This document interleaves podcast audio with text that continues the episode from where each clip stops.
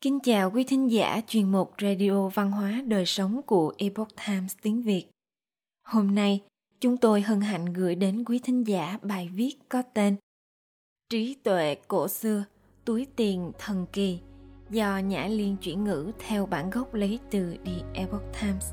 Những câu chuyện về trí tuệ cổ xưa nhắc nhở chúng ta về những truyền thống và giá trị đạo đức đã được trân trọng và gìn giữ trên khắp thế giới. Chúng tôi hy vọng những câu chuyện và thông điệp trong loạt bài này sẽ khiến trái tim và tâm trí của độc giả được thăng hoa.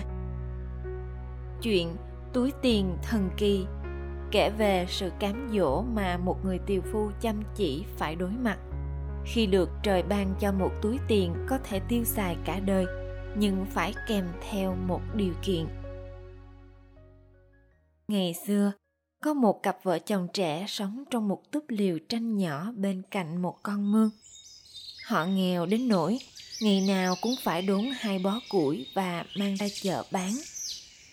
Một ngày nọ, đôi vợ chồng trẻ gánh củi từ trên núi trở về.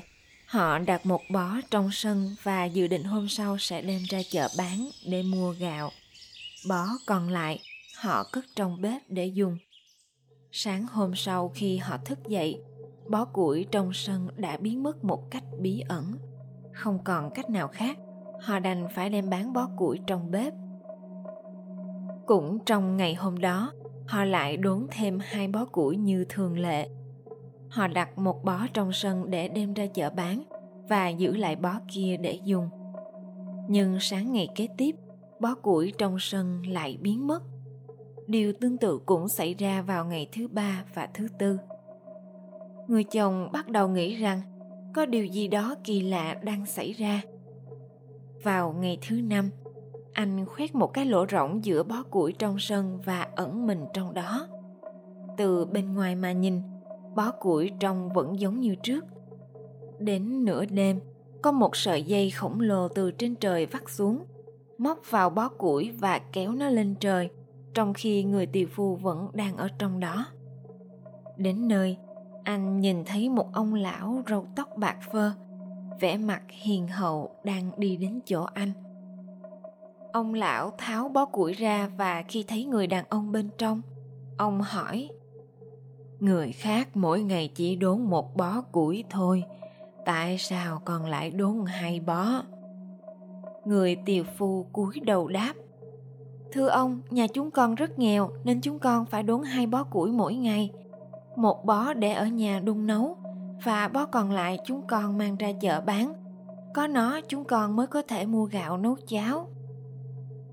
Ông lão cười nhẹ và nói với người tiều phu bằng một giọng ấm áp. Từ lâu, ta đã biết rằng hai con là một cặp vợ chồng tử tế, tiết kiệm và chăm chỉ. Ta sẽ cho các con một kho báu. Hãy mang về nó sẽ cho con kế sinh nhai. Ông lão vừa dứt lời thì có bảy nàng tiên hiện ra và dẫn chàng thanh niên vào một cung điện nguy nga. Những mái hiên vàng ống và mái ngói lấp lánh của cung điện tỏa sáng rực rỡ. Đến nỗi ngay khi bước vào, anh đã không thể mở mắt ra được. Bên trong cung điện trưng bày rất nhiều loại đồ vật quý hiếm mà anh chưa từng thấy trước đây trong một căn phòng có treo những túi tiền với đủ các hình dạng và kích cỡ. Các nàng tiên hỏi anh. Anh thích cái nào nhất? Hãy chọn bất kỳ cái nào anh muốn và mang về nhà. Chàng tiều phu vô cùng sung sướng. Tôi muốn cái túi đựng tiền đó. Cái có đầy những thứ quý giá và trong tròn trịa căn phòng. Anh chọn cái to nhất và lấy xuống. Đúng lúc này, ông lão tóc bạc bước vào với vẻ mặt nghiêm nghị. Ông nói với chàng thanh niên, con không được lấy cái đó, ta sẽ cho con một cái túi rỗng. Mỗi ngày, con có thể lấy từ túi ra một lượng bạc, không hơn. Người tiều phu miễn cưỡng đồng ý. Anh nhận lấy cái túi rỗng rồi bám sợi dây khổng lồ và hạ xuống đất. Khi về đến nhà, anh đưa chiếc túi cho vợ mình và kể lại toàn bộ sự việc cô vô cùng vui mừng. Ban ngày họ vẫn đi đốn củi như thường lệ. Nhưng kể từ đó, bất cứ khi nào trở về nhà sau khi trời tối, họ sẽ đóng cửa và mở túi tiền ra. Ngay lập tức, một nén bạc sẽ lăn ra với tiếng kêu len keng. Khi họ cân trên lòng bàn tay, họ thấy nén bạc này nặng đúng một lượng.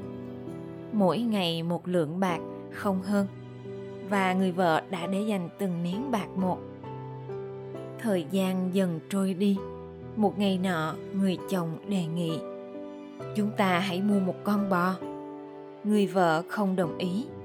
Vài ngày sau, người chồng lại gợi ý, mua vài mẫu đất thì sao? Vợ anh cũng vẫn không đồng ý. Một vài ngày nữa trôi qua, chính người vợ đã đề xuất, hãy xây một ngôi nhà tranh nhỏ. Người chồng muốn tiêu hết số bạc dành dụm bấy lâu nay, nên đề nghị với vợ chúng ta có rất nhiều tiền, tại sao chúng ta không xây một ngôi nhà gạch lớn nhỉ? Người vợ không thể khuyên can chồng và miễn cưỡng làm theo ý tưởng của anh. Người chồng đã mua gạch, ngói, gỗ, rồi thuê thợ mộc và thợ hồ. Kể từ đó, cả hai người không ai vào núi đốn củi nữa. Rồi cũng đến một ngày, chỗ bạc của họ sắp hết. Trong lúc ngôi nhà mới vẫn còn đang xây gian dở. Về phần anh chồng từ lâu, anh đã có ý định đòi túi tiền phải cho ra nhiều bạc hơn, thay vì phải chờ đến ngày hôm sau. Hôm đó, thừa lúc người vợ không hay biết, anh đã mở chiếc túi lần thứ hai. Ngay lập tức, một nén bạc trắng như tuyết khác lại len ken lăn ra từ trong túi. Anh tiếp tục mở túi tiền lần thứ ba và lại có được một nén bạc thứ ba. Anh nghĩ thầm, nếu mình cứ tiếp tục làm như vậy mình sẽ có thể xây xong nhà rất nhanh. Anh đã quên lời cảnh báo của cụ già. Tuy nhiên, khi anh mở chiếc túi lần thứ tư, nó hoàn toàn trống rỗng. Không một nén bạc nào rơi ra khỏi túi. Cái túi chỉ là một cái túi vải cũ kỹ. Anh quay lại nhìn ngôi nhà gạch đang xây gian dở của mình. Ngôi nhà đã biến mất. Trước mặt anh giờ lại là túp lều tranh cũ chàng tiều phù vô cùng buồn bã. Vợ anh bước đến và an ủi. Vợ chồng chúng ta không thể mãi dựa dẫm vào túi tiền thần kỳ được. Chúng ta hãy lại lên núi đốn củi như trước đây. Đó là kế sinh nhai của chúng ta mà. Kể từ đó, ngày ngày, đôi vợ chồng trẻ lại lên núi đốn củi và quay về với công việc mưu sinh vất vả như trước. Câu chuyện chiếc túi thần kỳ được tái bản với sự cho phép của những câu chuyện về trí tuệ cổ xưa sách dành cho học sinh do Đài Phát thanh Hy vọng xuất bản. Đội ngũ Epoch Inspire đem đến những câu chuyện ca ngợi lòng tốt, truyền thống và tâm linh, cung cấp những hiểu biết có giá trị về cuộc sống, văn hóa, gia đình, cộng đồng và thiên nhiên. Quý thính giả thân mến, chuyên mục Radio Văn hóa Đời Sống của Epoch Times tiếng Việt đến đây là hết. Để đọc các bài viết khác của chúng tôi, quý vị có thể truy cập vào trang web e itviet.com. Cảm ơn quý vị đã lắng nghe, quan tâm và đăng ký kênh. Chào tạm biệt và hẹn gặp lại quý vị trong chương trình lần sau. Kính chúc mọi điều bình an và tốt lành đến quý vị cùng người thân.